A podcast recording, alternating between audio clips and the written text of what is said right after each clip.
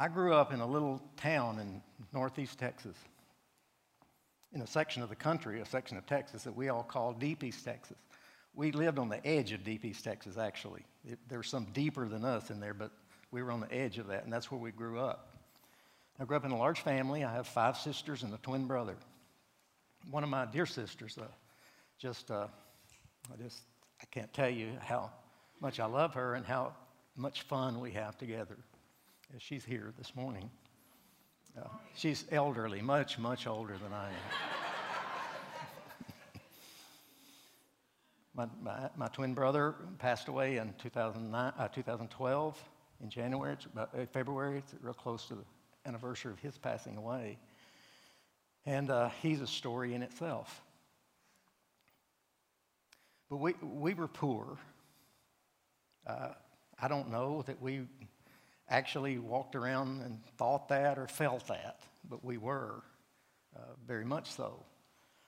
Uh, we, we didn't live in a house that had an indoor toilet until, oh, I don't know, I was in high school, just about. Uh, yeah, I was, I guess. Uh, we, lots of times we didn't have running water. Every once in a while we would if the pump worked. Most of the time it didn't, and we drew water out of a cistern and would, uh, Lida can tell you this totally. We would strain the tadpoles out of the water and drink it. That was our drinking water. Uh, on, when it got real bad, there's a, a, well way up on top of the hill, probably, I mean, half, half I don't know, at least a quarter of a mile, maybe a half a mile away, and, and we would carry buckets up there and fill it up, and we would all bring water to the house, things like that. You know, we weren't aware of all that necessarily. It's just the way life was. There were others uh, where we were that were in the same kind of condition and situation, actually. So we didn't have much. My dad worked at you know, baling hay for the public. Uh, occasionally he would roughneck a little bit in the wintertime on an oil rig, but he, is, he was an alcoholic and toward the end of the time I'm telling you about, he was a radical alcoholic, as was my mother, our mother, uh, to the point where they drank every day until the point where it was very, very, very, very difficult uh, on all of us uh, as we grew up. My mom wasn't always like that, but she got worse and worse as time went on, and for good reasons, really. My dad was a, boy, he is hard to describe. There, there was some, I don't have negative feelings about him, and I don't know Lida doesn't either. Uh, it, even though there was some very difficult things that we dealt with uh, personally with him that were hard to, hard to explain, but he was as near to a, I don't know, a lawless, kind of godless person that you would ever run across. And he was a charismatic leader. He really was. I mean, he, people, he gathered people in all of his, so there were men at our house all the time, people at our house. And we had friends that, uh, we were, he was, we were kind of the meeting, the axis around which uh, uh, lots of things happened in that community. And we, it, it, this place where we grew up was so, I don't know, at least in that season of time when I was growing up, it was, uh, it was a very, very uh, lawless place. They ran a headline in the Dallas Morning News when I was, we lived about uh, two hours away from Dallas, northeast of Dallas. There was a headline in the Dallas Morning News, which is the largest circulated newspaper, daily newspaper in Texas at the time. It was a huge circulation, and they ran a headline on the front page of all the stuff that had happened and was happening right there where we were. And one of the things that triggered all of that was that we, in those days, there were a lot of dry counties where alcohol beverages couldn't be sold by law. Uh, so there were lots of bootleggers uh, who would, you know, uh, illegally sell uh, liquor and beer and all kinds of things like that to the public. And uh, there was moonshine, moonshiners. I never did get involved with them, really, except to buy it. I did for uh,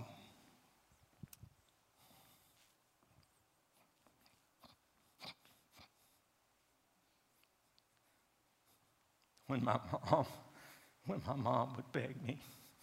I hated doing it, but I couldn't say no. She was too sick. I couldn't say no. So I knew, I knew the moonshiners. I knew the ones that sold it and all of that. My dad bought it all the time. Um, in high school, I, I, I, worked. We, we worked. We worked from. I worked from the time I was six years old, riding the hay baler, tying bales that the knotter didn't tie, and then was had my driver's license at 13. I had a hay truck when I was 11, 11 years old, and recruited some guys to work for me, and we hauled hay uh, to make money in the summertime. And then in the wintertime, a lot of times, well, most of the time, every time, just about, I would haul whiskey and beer to make money on the side. That's what I did. And I'm talking when I was very young. And uh, my brother tried it once and got caught the first time. This, this, place was so small that there was only, five, uh, only seven in my graduating class in high school. Seven people. My bro- twin brother and I made up two sevenths of the class. I was valedictorian of the class if that impresses you any.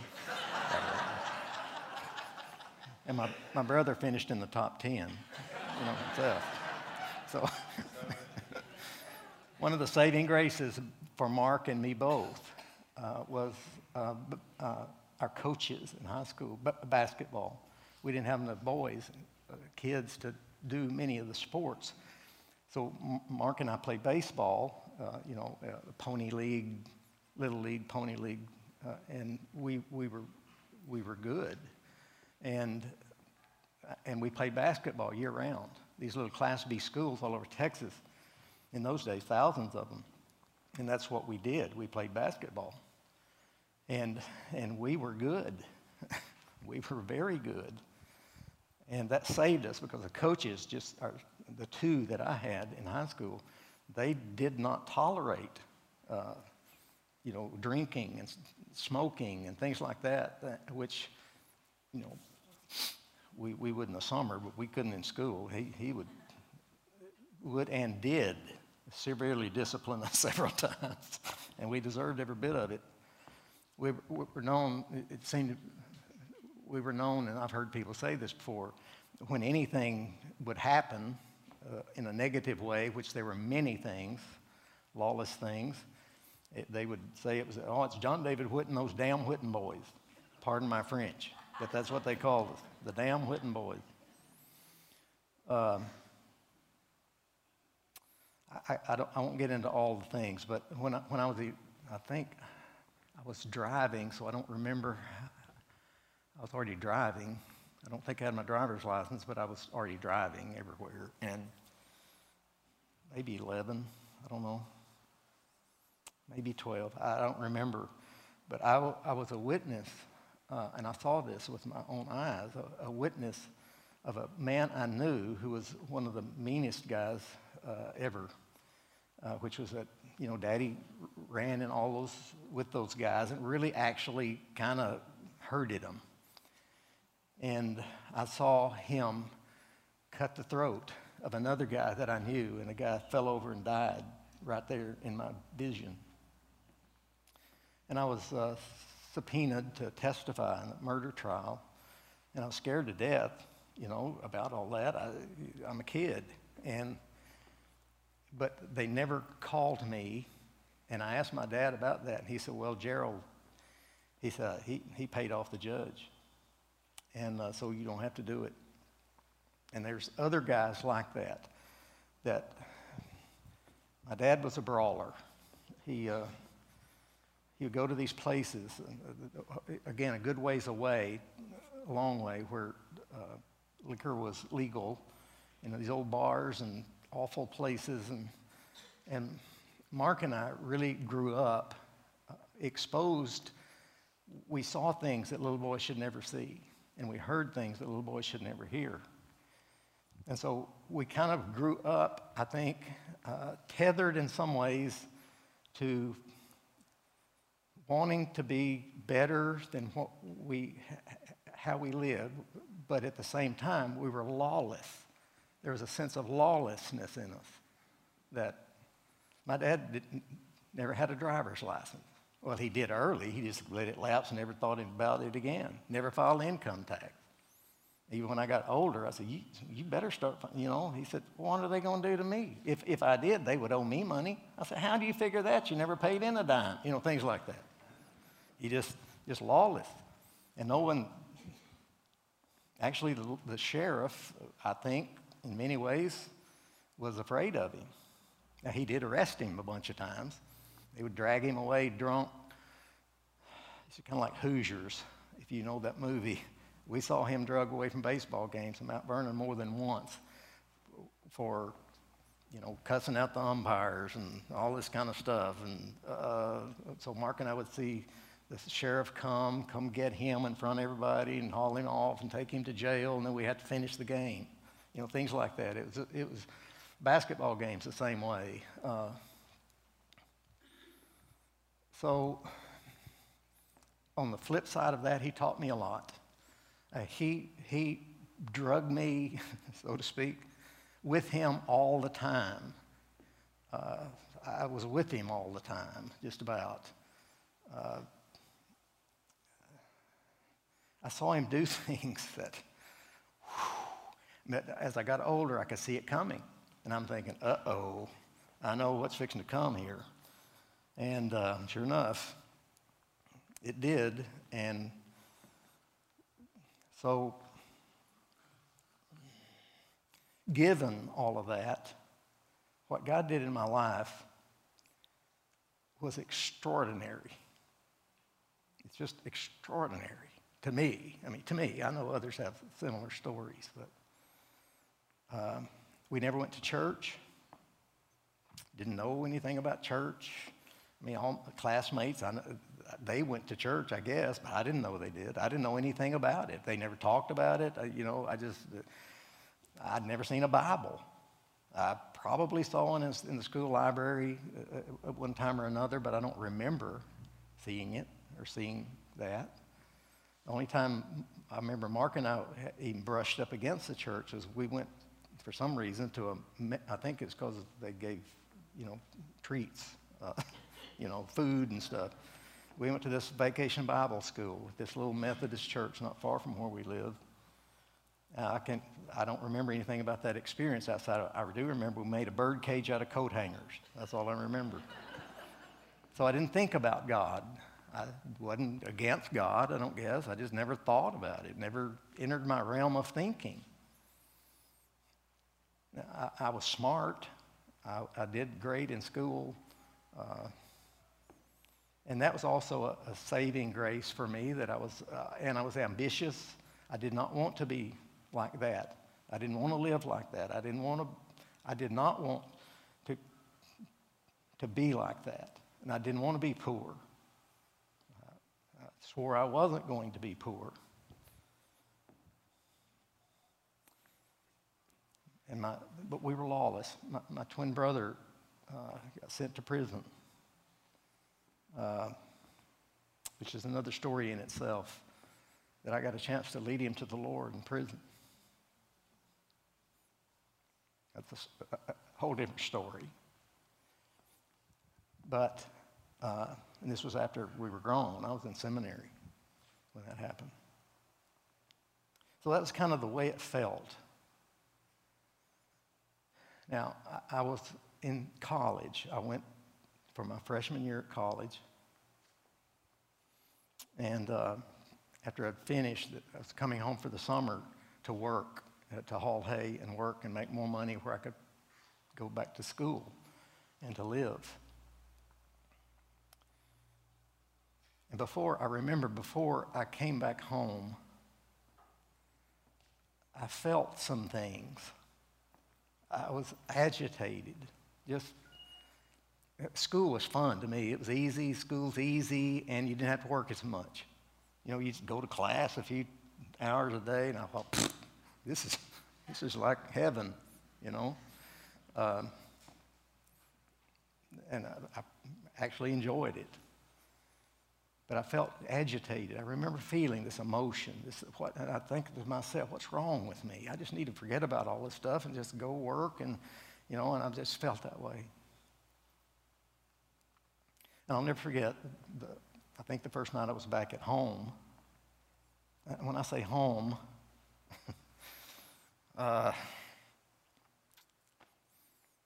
it was a house, and we lived in it, so it was a home.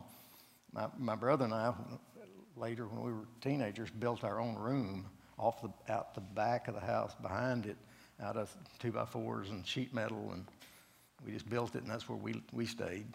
You know, no, no amenities, but it's a place to stay where it wasn't so crowded with everybody. Four of us, Lida, Lida myself, a, a younger sister, and my twin brother, we shared a room for many, many years, the four of us. Thinking back, I remember that, that Lida would almost every night lead us, the, the, four, the other three of us, in the Lord's Prayer. You remember that, Lida? She taught, actually, that's where I learned the Lord's Prayer. She taught it to me.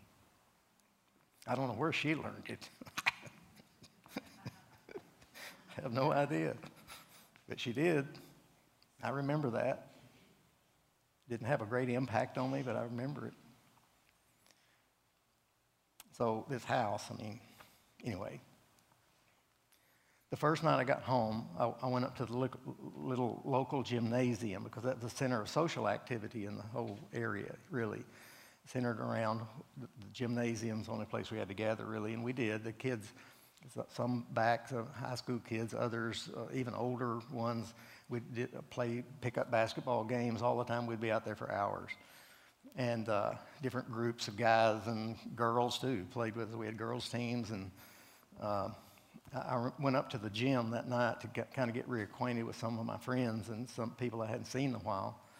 And you know, got involved in a pickup game and was playing for a while, and I had this feeling going on, and I was kind of upset, and I don't know what was wrong with me. And finally, I kind of got tired and just went over and sat down on a bleacher, on the front bleacher of this little gymnasium in this little East Texas town.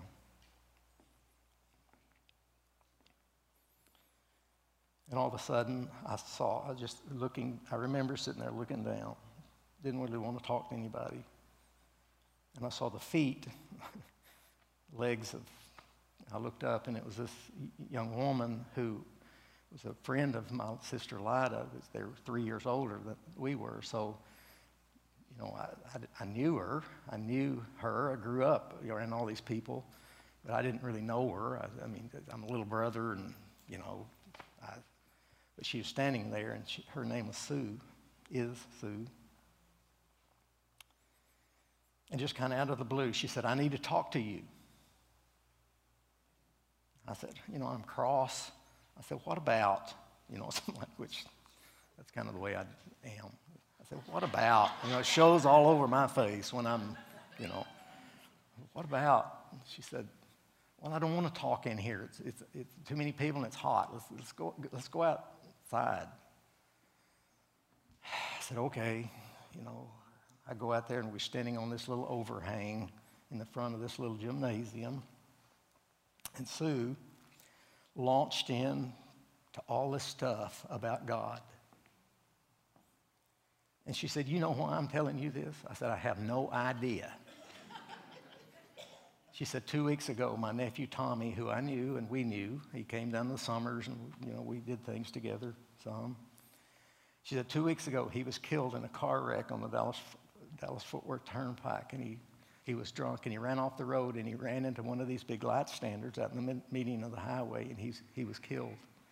And she said, for two weeks, two weeks, I have felt guilty. Two weeks I felt guilty that I never told him about Jesus. I never talked to him about Jesus. And she said, A moment ago, when I see, saw you quit, saw you sitting over there, you, you just looked like Tommy to me. You, you reminded me of Tommy. Tommy was a good looking young man. Uh, very. And people ask me about my brother always, and they say, well, when they find out we're twins, they say, are you identical? I always said, unfortunately for him, no. Uh, but I told him that too, and he had to, you know, he, he didn't take it lying down. Anyway, uh, she reminded me of Tommy. I said, okay. And she launched into the story again talking about Jesus and Bible and, you know, uh, you know, these thoughts and connections. I'm not ignorant, uh, totally ignorant of all of it, but it's, you know, I can't connect the dots. I don't, even, I don't want to listen to it. I don't want to hear what she's saying. I don't feel like listening to something like this at this particular moment in my life. And I broke in onto her, com- and she could talk. I broke in on her conversation. I said, Listen, I don't want to hear this. I don't want to hear this. All I want you to do is leave me alone. And she said, Well, I'm not through. And she launched it again. finally, it was over with. I, I said, I, you know, finally, I had enough. I couldn't take anymore. And I left and all of that. And several days or weeks, I don't know the time frame, but a while later, as she had opportunity to run into me somewhere, which wasn't much, but a couple of times, she again would say, I'm just, I'm still praying for you, and I'm, I, I want to talk to you some more if you ever want to talk, something like that.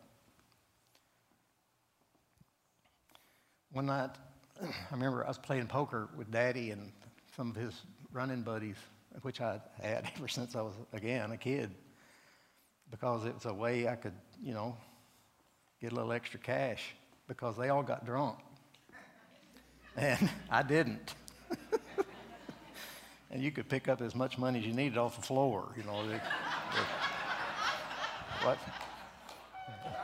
This little old, we were doing this in our little old dining room in this house. It's real small, and you know they all smoked, and you can imagine what that was like.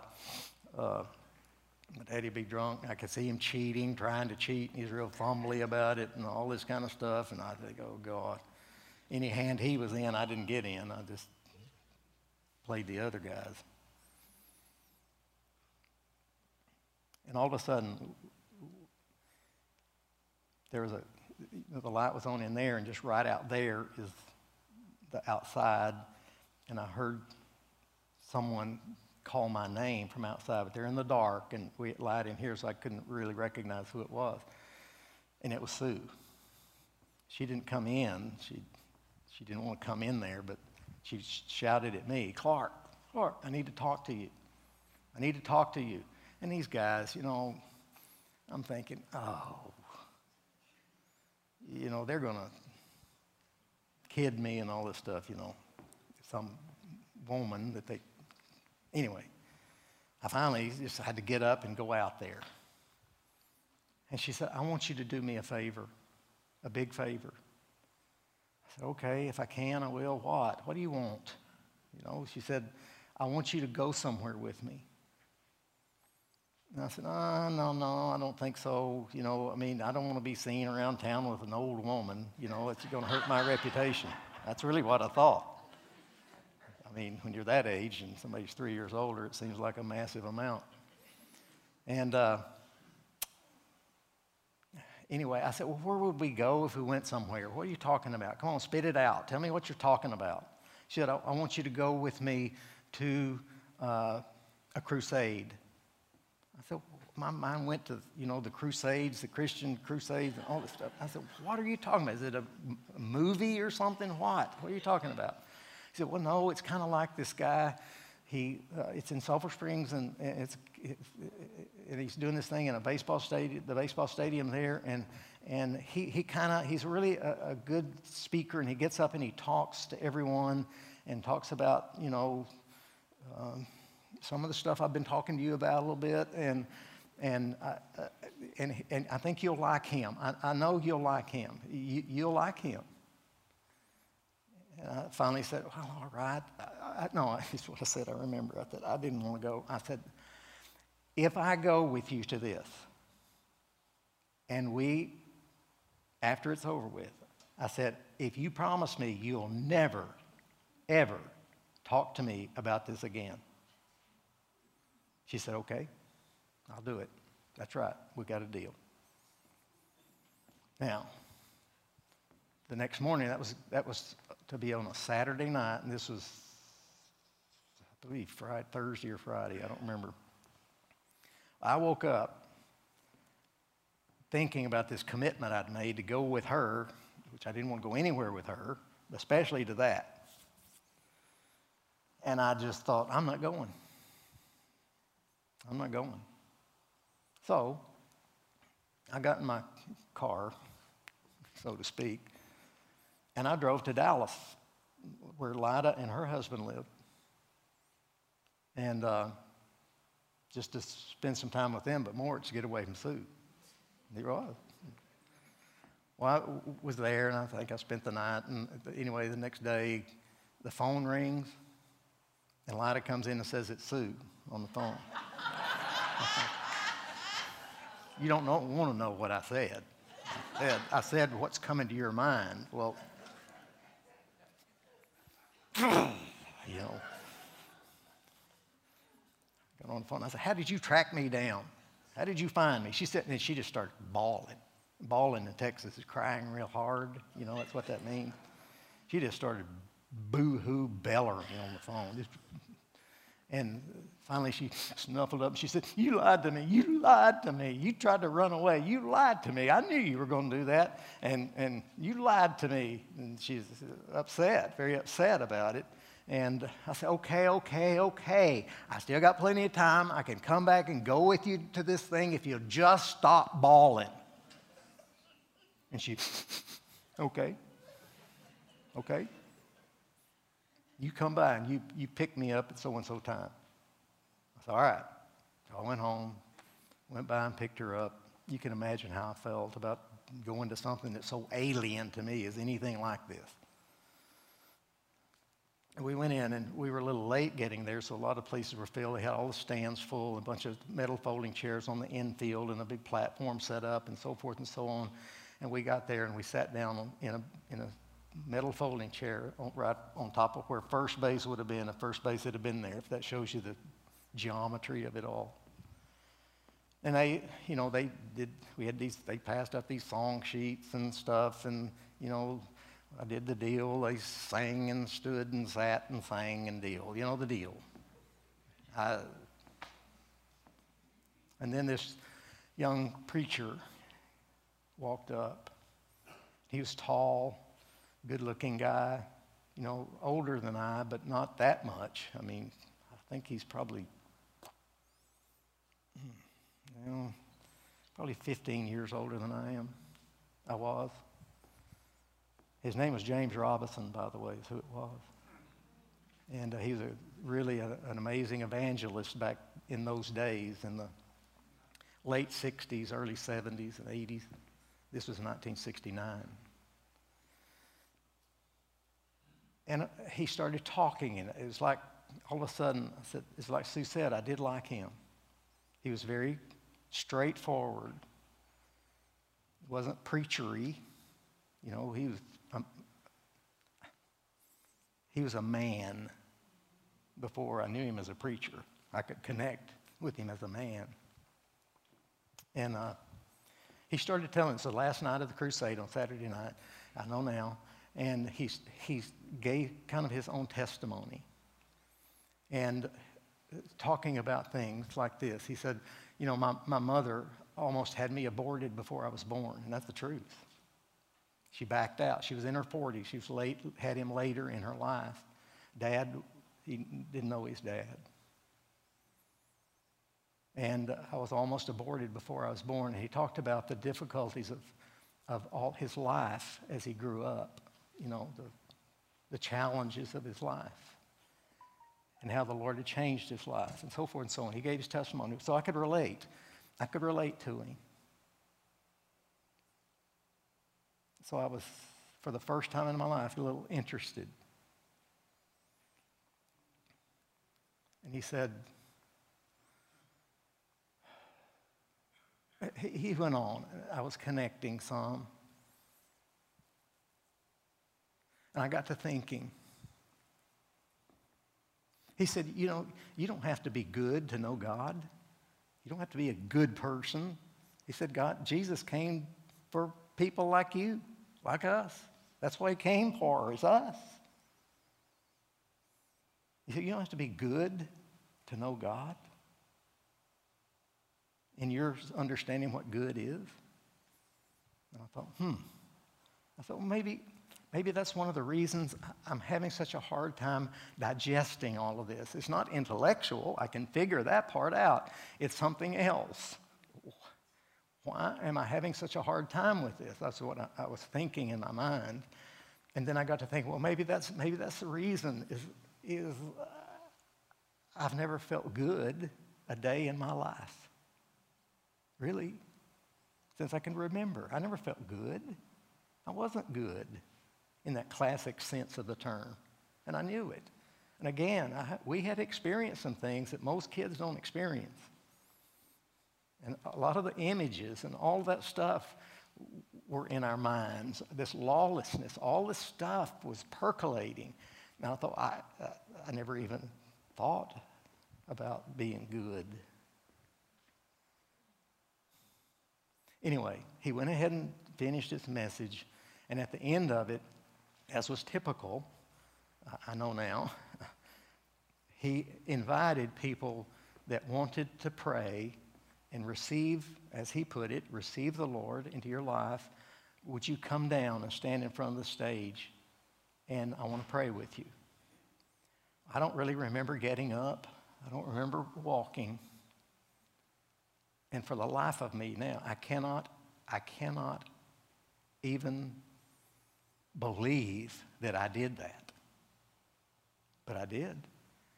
I, it was like I, I just kind of pulled, and I, I remember feeling crowded. There's a lot of people, you know, several, several hundred probably down there, and they we're all close together, and I'm feeling ill, uh, ill at ease, and and I don't know what's going to happen, and I don't know. I, am still, and he, he, he talked to us a minute, uh, uh, if I remember, and he prayed for us and said, repeat this prayer, but I, I didn't, I didn't, I, I didn't know, I didn't know what, what was going on, but I was observant and I'm looking around, and by this time I'm weeping. I'm looking around, I'm thinking, something is happening to these people. Something is happening. It's obvious to me that something's happening to these people, and it's not happening to me. It's not happening to me. Whatever it is, is not happening to me. What's wrong with me? I remember those thoughts. What's wrong with me?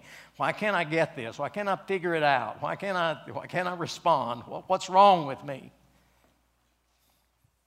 And at the end, he said, Okay, I want you all, there be some counselors, oh, individual people that will take you and talk to you and encourage you or pray with you or whatever.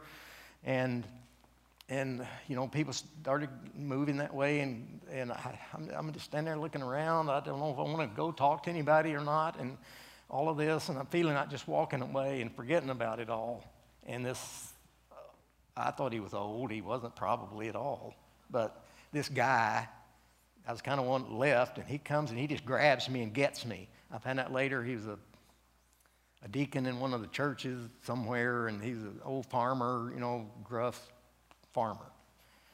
And uh, he just kind of got me. I mean, he just kind of grabbed me, and he's walking over here and talking to me a little bit. And he said, We're going to go over here and let me talk to you a minute.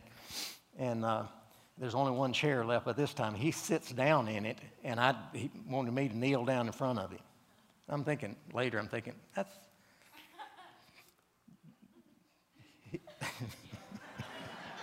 that's a strange way to, you know, start a conversation about Jesus, I would think now. But anyway, he said, Get on your knees in front of me, son, so you can see me, so you can see me good. I need you to see me good. Just like that good, not see me well, but good. You need to see me good, Gruff.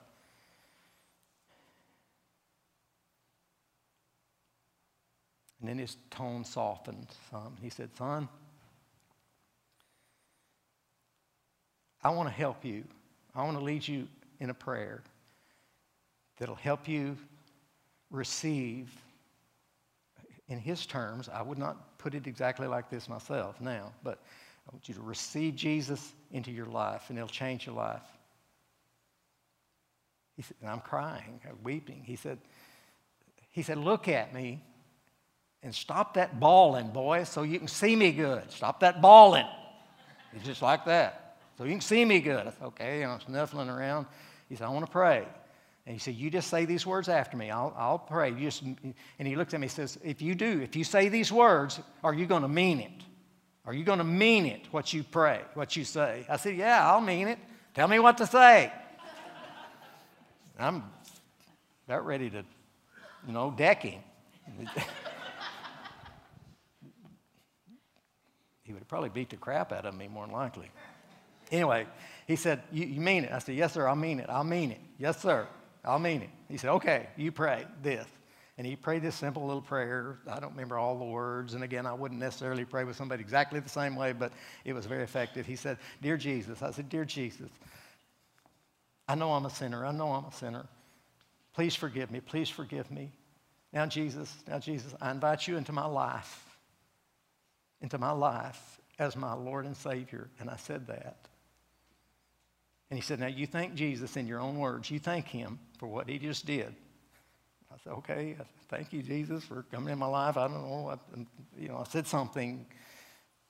And he said, Okay. And it was almost like a, a, a veil lifted.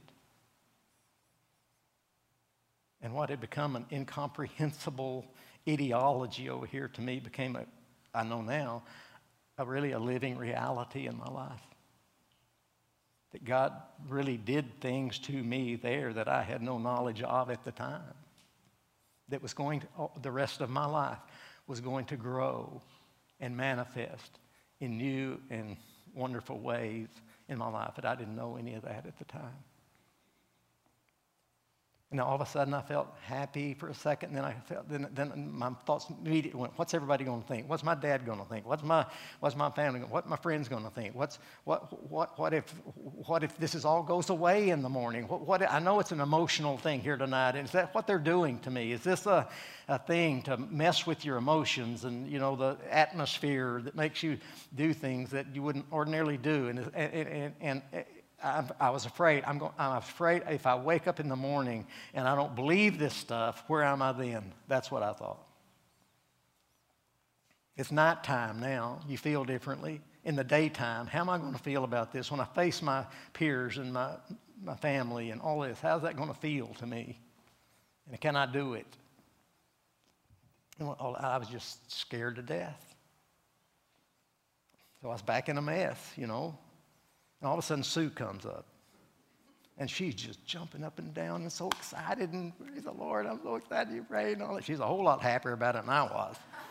and but it lifted my spirits a little bit that it made her so happy, you know. She's going on. And uh, anyway, going home, driving her home, she said to me, she's no theologian herself. She didn't know squat, actually. But she said, okay, now, uh, there's a couple of steps you need to take. You need to start going to church and you, you, you need to get baptized. I said, baptized? What's baptized? You know, here we go. I don't know. She said, well, you know, they'll, they'll uh, fill up a, a, a thing of, and that you just go under the water. I said, okay, I got to go under the water? Yeah, you got to go under the water. Thinking, all right, I'll go under the water. You know, I'm saying that. You, you just come to the church where I go. And I knew the church, Weaver Baptist Church. I knew that. This little square wooden structure with two sets of pews, middle aisle, little, you know, deal. It probably be, maybe, maybe hold, I don't know, 100 people at the most, at the most. I knew the church. I knew all these people. I knew I, would hauled hay for all these people all over the county, everywhere. I've worked and, you know, stolen and stuff. And, you know, I, that's something else I got into one, one winter by kind of by accident was I, I did uh, pick up a pretty good chunk of change for burning houses. Guy approached me and said, I want you, will you burn my house? He had just moved out of it, so there wasn't much left in it. But for the insurance is what his deal was, you know. I said, well, uh, how much would you charge me? Oh, 200 bucks. He said, okay. I'm thinking, all right, $200. So I, I, I, had a, I got a couple more contracts after that, so it was pretty good.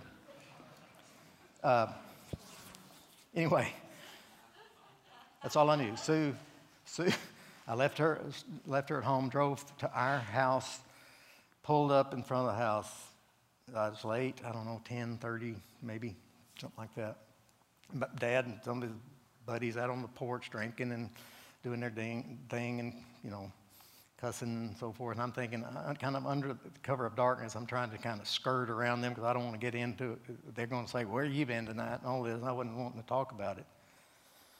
So I, I, without much ado, I got to pass by them and I walked in the front door and into the little kitchen, I mean, a little galley kitchen.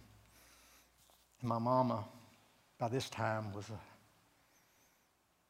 was, was very uh, sick uh, alcoholism had so debilitated her, her immune system. She was skinny as a rail, little woman to start with, you know, five one or two, maybe, and she was skin and bones, and uh, she was with her back to me. She was over the kitchen sink with a wash, a dish pan. We didn't have hot water, so we had heat water, you know, all this, even though we had running water at that time and had a toilet. It was cool. But I would never forget that. Seeing her back, and she's standing there methodically washing dishes and putting, rinsing them, just slowly and methodically. It's like it takes the last ounce of her energy to do each one of them. It's what it looked like to me. There's always lots of dishes because there was lots of people. And she never, I walked in and kind of stood off a little bit to her side, but behind her, it's the only position I could be in. And I said, Mama, something happened to me tonight. I said, I, said, I, I still don't know what it was. But the people I talked to said, I got saved tonight. I said, I reckon that's what happened, Mom. I reckon I got saved tonight. She never looked around, never stopped washing dishes, and didn't say anything. So I kind of plunged ahead and I said, uh, They told me I need to go to church and get baptized, and I'm going to go tomorrow. Immediately she froze in washing the dishes. She didn't turn around, but she froze. And she said, Your daddy's not going to like that. I said, I don't care whether he likes it or not. We had to work on Sunday. I had hay to get in. It wasn't because he could make me do anything. It was because I had to get hay in the barn before it rained. You know, you just had to do it. So we worked. Didn't matter what day it was. If you got hay, you work. And um, I said, I don't care. I don't care what he thinks. I said, I can do all that later. I can get the hay and don't worry about it. I'm going to church tomorrow. And in my mind, I'm going to get baptized, but that didn't happen, obviously, for several weeks. And first time, had no idea what her response would be. For the first time, she turned around and looked at me and she said, Can I go too? Can I go too? I said, Sure, sure, sure. of course, Mom, Mama, you, you, yeah, you can go. Sure, I'd love to have you go. I'm thinking it'd be good to have somebody with me, so I don't do this by myself. You know, m- more the merrier, safety in numbers, that kind of thing. That's exactly what I was thinking. so, she did. The next morning, my mama, two of my sisters, not Lida, she was already married and out of the house, two of my sisters, two of the younger ones, and one of my sister's boyfriends, they were in high school went to church with me for the first time in my life. In their lives, I think. So we get to this little Baptist church and we kind of walk in the back door. Everybody knows us. You know, they know me, they know us. They were the damn Whitten boys. So there's a, you know, a good little crowd there. I don't know how many, can't remember. We walk in and maybe, two or three pews down this way, there's a room and we all come in and we pretty much fill up the pew with my family. And of course, it's a big deal. Everybody's looking at us, and they weren't mean to us. They weren't disrespectful or anything like that. We didn't have much time to be that way, but they weren't. They weren't that, like that. I don't, I don't mean that. I mean, but, but for one thing, to have this many visitors at one time would be very exceptional. And so, you know, I felt a little ill at ease, but it's okay. And Sue had told me, she said, now, like James did, she said, uh, when the preacher gets through talking, he's going to have you come, have people come down to the front and pray with him if they want to. And that's when you need to, that's your, turn, your time. You go down there and you shake his hand and you say, uh, I got saved last night at James Robison's crusade meeting. I want to get baptized. Well, I had that memorized. I got saved, James Robison's crusade meeting last night, and I want to get baptized. I had it down. And and so we did. We had, we had the song books and stuff, and we stood and sang and sat and did the deal like the night before. I'm getting to be an old hand now. I know the sitting, standing, singing thing. So I, we, we did that, but I, I couldn't concentrate on it at all because I'm wondering when's my time? When's my time? Is my time going to be clear? Is it going to be clear to me when my time is, when I, my time is to go? I remember thinking that.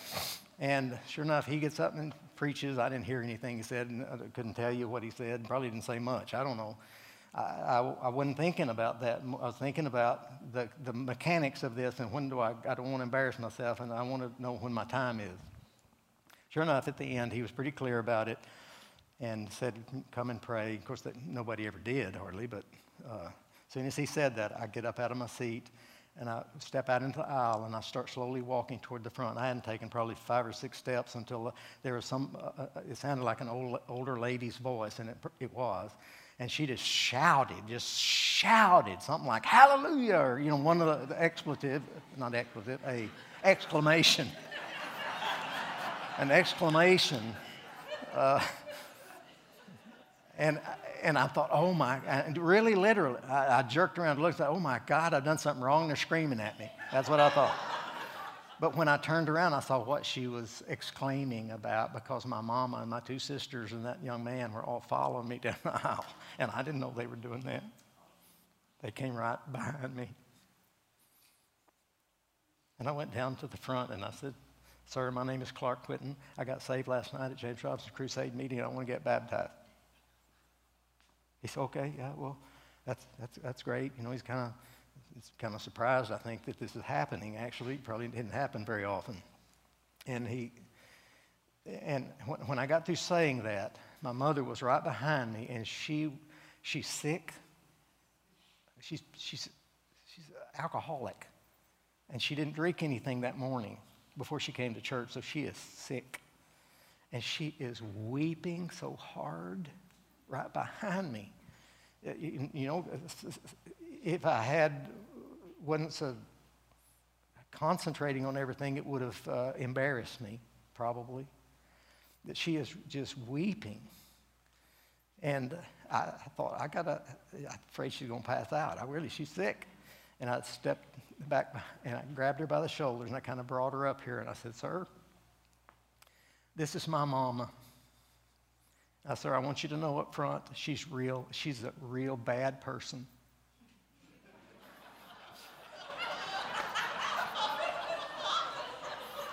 Well, she was. I said, you know, I'm thinking, I don't know.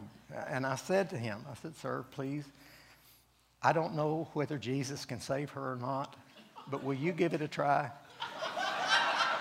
I did. Said, will you give it a try? And he reached out and took her two hands in his. And he stood there and he looked at her and he looked at her and he looked at her and he looked at her and he didn't say a word. It seemed like a long time to me. It may not have been that long, but it was, it was too long. And he didn't say anything. And it's entering to my mind. It did immediately. Well, Jesus can't save her. And I thought to myself, if he can't save her, I don't want to know him either. So finally, I just took him away from her. I'm thinking to myself, I don't know whether Jesus can save her or not, but it's worth a shot to see. And I took her over and sat her down. He started talking to the ones behind me, I guess. I don't know what happened after that, really. I sat her down on the pew.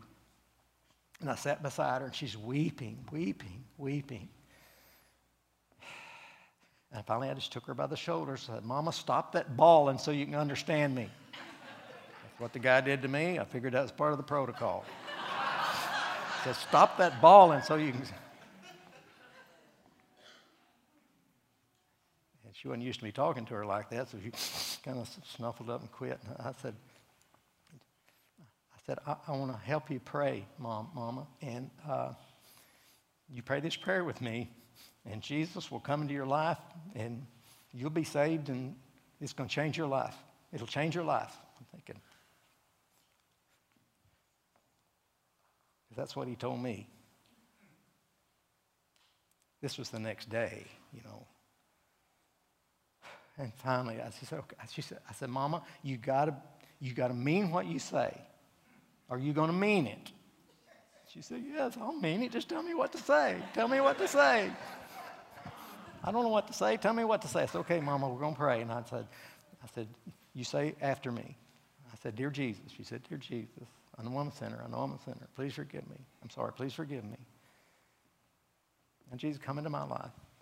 I invite you into my life as my Lord and my Savior. Please come in and save me, and something like that. And I said, Now, Mama, you thank him in your own words. You thank him for coming in in your own words. And she, you know, fumbled around and said, Thank you, Jesus, or whatever. She didn't know what to say. And after that, I, she was weeping so hard after that. I just laid her down on the pew. And I watched my mama weep out 45 years or so of pain and frustration and hurt and anguish and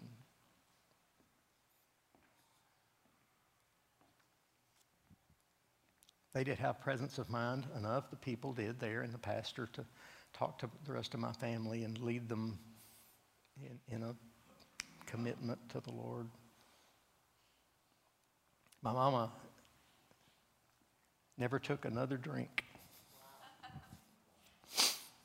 and she quit smoking. She smoked camels, daddy and both, unfiltered camels all their lives, a lot of them too, you know, just. She quit smoking within a, maybe that day, I don't remember, but it was a short period of time. She quit before I did. We didn't know anything, obviously. But I bought her a Bible and it got me one. And we started reading it together, you know, while I was there at, at occasions. And we would read things and come back and say, okay, we, we, we're through. Because I hear these, these messages, and I, I, I, had no reference point. They say, you know, guys say, Noah, so and so, you know Noah, I don't have to explain that. And I'm thinking, wait, wait, wait, whoa, whoa, whoa. I don't know who Noah is. Who's Noah? Tell me about Noah. What did he do? Who is he? That's the way I thought. You know, I want to learn this stuff, but you're going to have to be patient with me. That's what, what I was thinking inside. So I just thought, well, I'm going to have to find out for myself. So we just started reading, and within a year, uh, think, probably a year, my mother was teaching a Bible study class in that little church. I think we read the Bible through like four times the first year we were saved because we wanted to know. After that, people started, I, I approached the pastor two or three weeks later and said to him, I said, Sir, because I'm sitting there thinking, I've been in this, listening to this and watching the people and all this, and it doesn't seem like anything's happening. I said, they just come and go. I said, things are percolating in me. This has had an impact. I don't know why people don't, don't talk about this. Don't, you know, because I'm stupid. I don't know what's going on. I'm, you know, I shouldn't have said anything probably, but I just walked up to him and I said, sir, uh, would it be okay uh, sometime if I could just – you know, have a few minutes, maybe five minutes to just talk to everybody about what happened to me and how it feels now? Would you do that? He said, Sure. Sure, you can have the whole service. I said, No, no, no, no, no. I don't want all of it. I, I, I don't have that much to say, just a little bit, just a little bit. No, you can have the whole service. I said, uh, All right. So I got up and started talking the next week talking about some of the things I was thinking and how it felt. You know, I don't know any theological terms. I don't know any of the Bible. I don't know anything like that. But I wanted to, to, to, express this experience to others to see if they had a similar feeling. Do, do they or not? I don't know. And people liked me. They liked. We, we had, a, had maybe two people in their youth group. When I got there, I started bringing all my friends. I mean, all of them, like Doug was. I mean, these guys I've grown up with, and people coming out of the woodwork of kids I knew growing up who were believers but never had said so, and I never would have known. You know, I, know, I never thought about it. But they started coming, well, yeah. And, and so it's kind of a rallying point, and all these things started happening with them. And then these little churches started asking me to come and speak. You know, I, I never, I don't, I still don't know anything. You understand? And I'm thinking, well, one guy wanted me to do a youth revival, and it was just three, three times. You had to speak three times. I I, don't, I, don't, I can't do that. I don't have enough to say for three times. but I said, okay. So I went and did it, and I guess got in ministry and didn't know it. I didn't know. I was just doing what people asked me to do.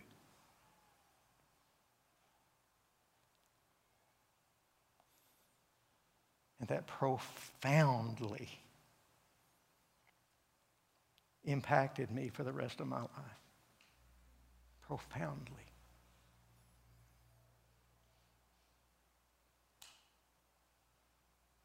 It wasn't easy, all of it. I was still raw, still had all kinds of thinking processes to work through, and ended up unbeknownst to me, I joined a church at the college where I was going at East Texas State. Young pastor, matter of fact, the day I visited there the first day, he was uh, not auditioning, but he was speaking in lieu of coming there as pastor, and they would vote on him. And I liked him a lot. I led one of my fraternity brothers to the Lord. Oh, actually, Lida did he and I were at this bar in Dallas, and we were pretty soused, drunk. And this is after I had prayed. I told you I was working through things. And, and uh, I knew it probably wasn't good for me, and I probably shouldn't do it, but. Eh. So I was drunk, and, and I started talking to him about Jesus, and I'm drunk. He's drunk. And uh, I, I don't know what I was saying, and I just, you know, you need to know the Lord, whatever talking to him about it, and he said, Well, okay. Well, what do I need to do? I said, Well, I'm too drunk to talk to you. I, so I'm going to call my sister because it's pretty, too, not too far from where she lived from, in Dallas. And I said, I'm going to call my sister, and she, she'll lead you to the Lord. I'm too drunk. So I called Lida, and it's late, and she said, Okay, come on over. And I said, By the way, we're pretty hungry if you have any sandwiches and something like that. And, I explained the situation to her. When I got over there, she talked to Steve and led him to the Lord, and it really took. So, Pastor comes to us, the two of us, I don't know, a couple of months later, and said, I want you to, to take over the youth ministry in the church. It's a pretty big church, 500 in attendance, so, you know, more at times, more than that at times. We don't know squat. But we stood out because the few college kids that went, you know, weren't uh, uh, as, I don't know, excited, ex- expressive. I don't know. We're, we're pretty pumped about all this, you know. So we did. He said, Y'all divide them up. I first said, See, I get the junior high. You can have the high school. I want the junior high kids. They, they, they'll more nearly listen, you know. So we did. We're very successful. Had the biggest youth group they ever had, so forth and so on. Lord bless, so forth, so on. And it was during that time where that pastor said to me, he said, I'm not trying to tell you what to do, but he said, I want to explain to you how a call of God feels in, your, in somebody's life. And he said, the Lord may be calling you to ministry. He said the same thing to Steve. So I said, okay, uh, I guess that's what I'll do. So I did. Went to seminary, started doing the deal 50 years ago.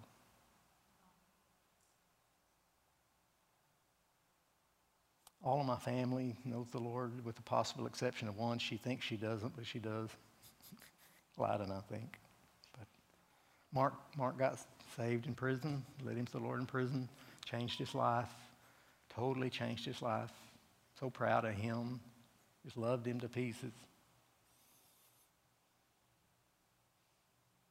My daddy never did get saved, uh, strictly speaking, but he was a believer. He believed in God. God. First thing he said to me when I told him, Well, I'm going to be a preacher. First thing he said, I hope you're not going to be one of those damn Baptists. That's what he said. I said, Well, looks like it. That's, that's only place I ever been. So I think in his own perverse way, he was, he was proud of me in his own way. I don't know. But I know, I know he, I don't have any doubt. He's dancing in the presence of God right now. Just as proud as he can be. I know that.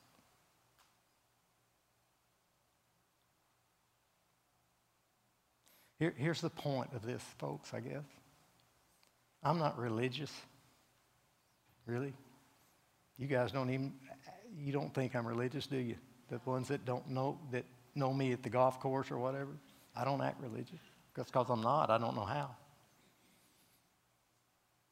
I'm just me telling you that you have no idea, probably, of what an incredible, incredible thing it is to know the Lord and have a relationship with Him. That's as real as any relationship on a human level that I have, and more real than any. I know He loves me. I know that. And I love Him. And that's about as complicated as I, as I ever let it get. He loves me and I love him. And we're okay. I trust him. I know he has good intentions toward me and would move heaven and earth for me to, to be more aware of his great love and his kindness, his goodness. He's better than you think, and he's way bigger than any of us know. He's better than I know much better. I know a lot about how good he is. I guarantee you there's a lot more I don't know about how good he is than I do know. And that's a process of discovery and allowing him to teach you and minister to you and be with you and console you and forgive you. He's already forgiven all of our sins. All of them. Past, present, future, done. And if God's not real, I'm glad I know him anyway. But he is. So I ask you an appeal to you a little bit. Let your mind and heart go in that direction. Just not asking you to be religious, not asking you to go to church, not asking you to do anything, not asking you to change your ways, that, that, not asking any of that. That's not, not, not the agenda. That's really not on the, on the table. Just open your life and heart to Him and receive what you really already have, which is His presence. He's already with you. It's just a matter of you seeing it and receiving what He's done and who He is. That's all. The Apostle Paul said this in Romans 1. He said, This is a faithful saying and worthy of all acceptation that Jesus Christ came into the world to save sinners, of whom I am chief. The Apostle Paul. He saw himself that way. I saw myself that way. God didn't see either one of us that way. Neither of us. He doesn't see you that way either. Okay. Would you stand, please?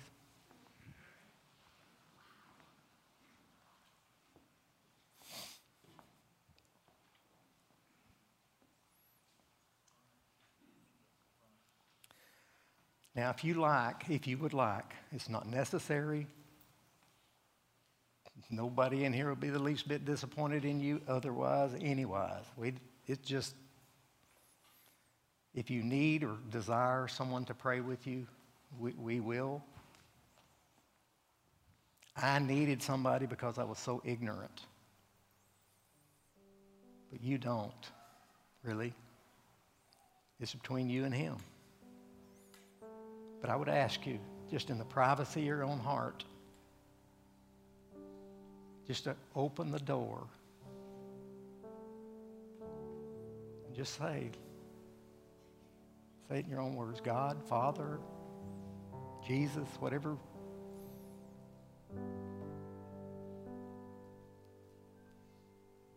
All this is mysterious to me. It doesn't, you know, I, I just, say, if you're there, I receive you. If you're there, I receive you. Since you're there, I receive you. And I receive your wonderful intentions for me and your love for me, your kindness toward me, your mercy toward me, your grace toward me. I receive that. And I believe.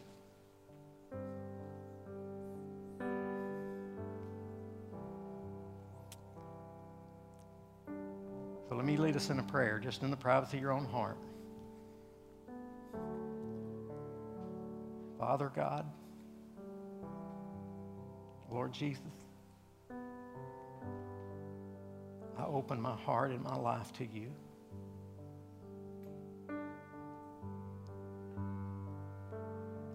And even my believing, Lord, is by faith. I don't know that I do, maybe, but by faith, receive you into the affairs and the thoughts and of my life.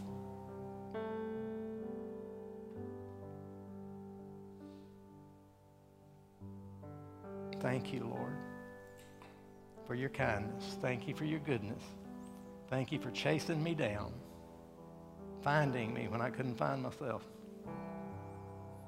and for orchestrating the events that have led me to this place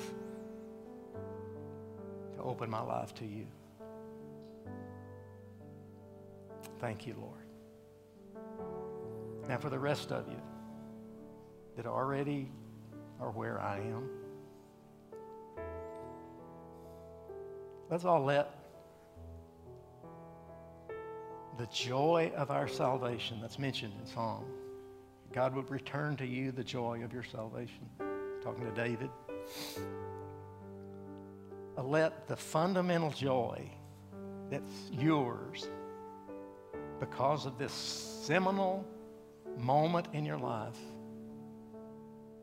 and the rest of the ongoing moments of your life where He's with you. Allow the joy of just simply knowing God continually in every moment percolate in your life. And rehearse in your mind and remember in your mind how grateful you are just to know Him.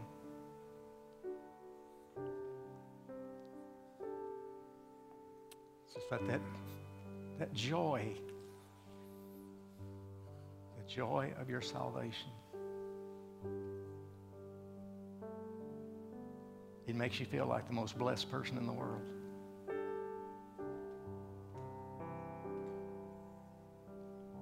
That's what I'm doing, have been for a couple of days, two or three days, trying to work my way through what I've gone through and others. It's Lord, beyond all this, beyond all the mistakes, beyond all the beyond all the humanness that makes up the church, beyond all the messiness that churches are all messy human beings. We're just humans and there's going to be messes in our lives and how to deal with that and how to walk through it. And the joy of your salvation, the joy of God uh, monitors your actions and the things that you say and do and leads you to make decisions and things that are different from what you might have otherwise done. Don't ever get very far from the fundamental fact that you know God and He knows you, you love God, and He loves you. Don't ever let it get a whole lot more complicated than that. So, Lord, I thank you for this moment. I thank you for today. I thank you for these all of these dear people that have so encouraged me today. Thank you for my brothers back here that, that honored me by coming. Lord, I just pray for brighter days to come. I pray you're going to do something, Lord, in us, in this church, in churches around the world, and in our nation that changes the fate of our nation. I know you're not through, Lord. I know you're not. You're not through with the world. That you're up to some things that are going to change everything. And you've not stopped loving everybody in this world. So, Father, I pray for you to do something that we cannot do, for you to affect things that we cannot affect.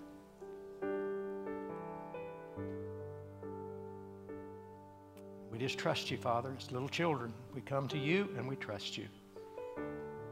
We receive your blessing. We receive everything, Lord, you have to give us. In Jesus' name, amen.